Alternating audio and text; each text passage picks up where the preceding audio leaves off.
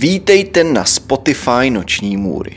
Na tomto Spotify si můžete poslechnout nejrůznější příběhy lidí, kteří si prošli opravdovou noční můrou. Kdybyste chtěli náhodou vidět verzi, kde budete mít obraz, kde budete mít obrázky, které doplňují příběh, jděte na youtube.com lomeno noční můry. Tam se můžete podívat na všechny noční můry ve videoverzi.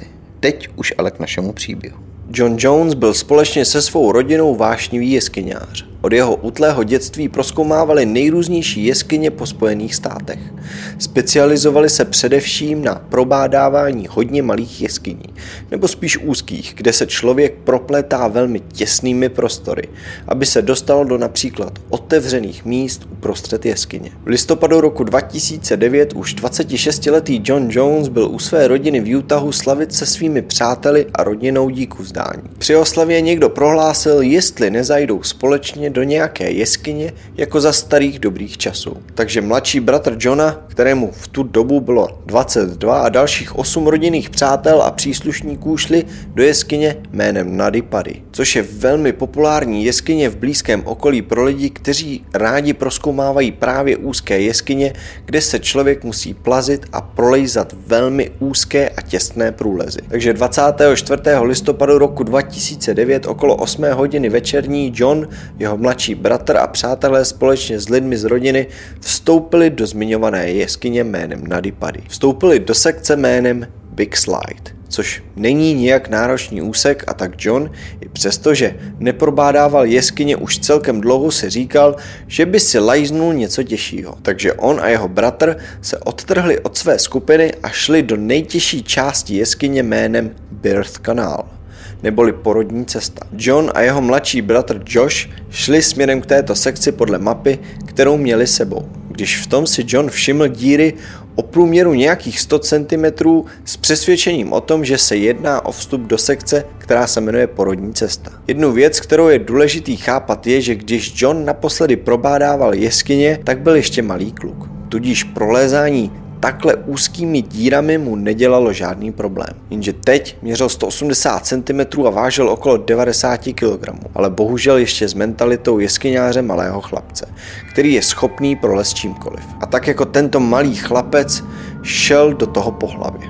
Doslova. Vyloženě vlezl do díry hlavou dolů, aniž by cokoliv promyslel. Prolézal tímhle šíleně úzkým prostorem s přesvědčením, že když překoná tohle nepohodlí, tuhle extrémně klaustrofobickou situaci, vyleze na druhé straně. John tedy pečlivě centimetr po centimetru prolézal touhle dírou, která je extrémně těsná. Kompletně ho mačkala, jeho ruce jsou vyloženě přilepené na jeho těle každý pohyb, který provádí, ho dostává do těsnější a těsnější pozice. John byl ale přesvědčený, že tohle je birth kanál a že birth kanál je jen pro určité lidi, kteří jsou dostatečně stateční na to, aby tím prolezli. Aby prolezli tím nepohodlým, v kterým právě teď je. Že se každou chvíli otevře a on projde skrz. A tak šel dál a dál, dokud se kompletně nezasekl.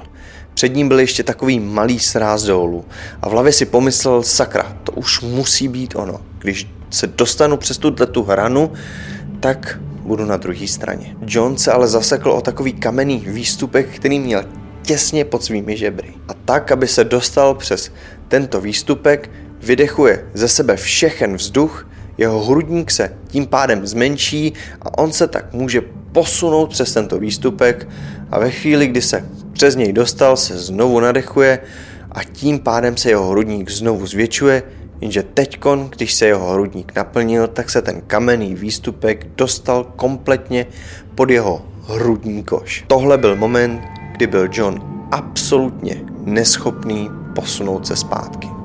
Protože jeho hrudník je zaseklý o tento výstupek. Jeho hrudní koš doslova blokoval jeho tělo od toho, aby se mohl posunout zpět. A co je ještě horší, tím, že se dostal přes tuhle tu hranu, aby viděl líp dolů, John si všímá, že to není Bird kanál, protože tam ten tunel končil. Vidí, že na konci tohoto tunelu vůbec nic není. Že se jedná pouze o nějaký neoznačený tunel někde tom jeskyním systému. John byl v naprosté pasti a věděl to. A aby to bylo ještě horší, John byl pod takovým špatným úhlem, směrem hlavou dolů. Znamenalo to, že byl prakticky vzhůru nohama. John okamžitě začal křičet na svého bratra, že je zaseknutý. Joshova instinktivní reakce byla se hned pustit za ním do tunelu ale už po pár metrech se málem zaseknul taky. A z toho místa, kde se málem zasekl, sotva viděl svého bratra. Viděl ho v dálce v téhle šíleně malinkatý díře a v tu chvíli mu došlo, že pokud on už je zaseknutý tady, jeho bratr musí být sakra zaseknutý. Takže Josh se jen tak tak dostává pryč z tohoto malého tunelu a řval na Johna, že jde okamžitě pro pomoc. Jenže tou dobou, než se tam objevuje první záchranný tým, uběhlo tři a půl hodiny. Sekce tohohle tunelu je totiž opravdu hluboko a zároveň to není vůbec lehká cesta dolů. Suzy Motola byla první záchranářka, která se dostala na místo a její první otázka byla Ahoj Johne, tady je Suzy, jak ti je? A Johnny na to odpověděl Ahoj Suzy, děkuju, že jste tady. Opravdu, ale opravdu moc rád bych se chtěl dostat ven. Suzy řekla, že John zněl velmi odevzdaně. Suzy zároveň ujišťovala a uklidňovala Johna, že ho hned dostane ven a že všechno bude dobrý. Nicméně, když se Suzy podívala dolů do té malé díry, v které byl John zaseknutý, došlo jí, že tohle zabere opravdu hodně moc dlouho času. Nastavit totiž kladku, která by ho začala vytahovat ven a celkově vytáhnout 180 cm a 90 kg chlapa z tak malého prostoru může trvat desítky hodin, ne několik dnů. Na neštěstí John tolik času neměl. Lidské tělo je nastaveno být vzpřímené a ne vzhůru nohama. Krev se Johnovi nahrnovala do hlavy, protože srdce nemělo dost energie a síly dostávat krev z mozku pryč.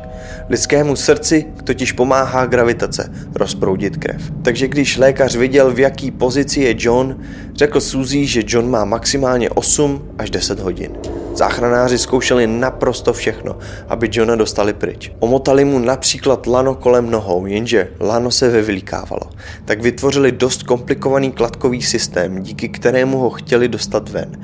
Jenže kladky se vytrhávaly a nainstalovat je zpátky do zdi trvalo spousty minut. Jen proto, aby s Johnem hnuli o pár centimetrů. Používali nejrůznější vrtačky, malý zbíječky a dláta, aby Johna vysekali z té pasti. Jenže s minimálním progresem a zároveň to zabíralo tolik času, který John neměl. Mezi tím, co na všem tomhle pracovali, začínali si všímat, že John špatně dýchá a jeho hlas začíná být velmi slabý, což indikovalo, že se mu nahrnovávala tekutina do jeho plic. Takže v tu chvíli měli posledních pár hodin, kdy bude John naživu. Když konečně začínal zabírat tenhle komplikovaný kladkový systém, který se jim povedlo konečně správně ukotvit ve zdech tohohle tunelu, začali Johna tahat o několik centimetrů zpět na povrch, když po chvíli si uvědomili, že nejsou schopni ho dostat přes zmiňovanou hranu. Že Johnovo nohy nemůžou dostatečně ohnout, aby ho přehoupli přes tuhle hranu. Museli by mu zkrátka zlámat nohy, aby ho tam odsud dostali. A vzhledem k tomu, v jakém byl John stavu, že už měl vodu v plicích, John by dostal takový šok při zlámání jeho nohou, že by ho to okamžitě usmrtilo. Takže si všichni záchranáři uvědomili, že to je Johnova smrt že nemůžou nic udělat, co by Johnovi zachránilo život. Po 27 hodinách od chvíle, co se John zasekl, přestal John odpovídat a vykazovat známky života. A tak ho prohlásili za mrtvého. Tohle je fotografie z jeskyně Nady Pady, kde vidíte Johna, jak proskoumává jeskyni těsně před tím, než udělal své fatální rozhodnutí, kvůli kterému zemřel.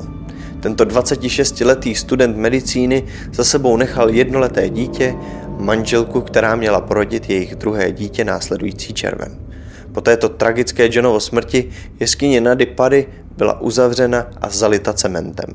Johnovo tělo nikdy nevytáhli a tak je na stejném místě dodnes.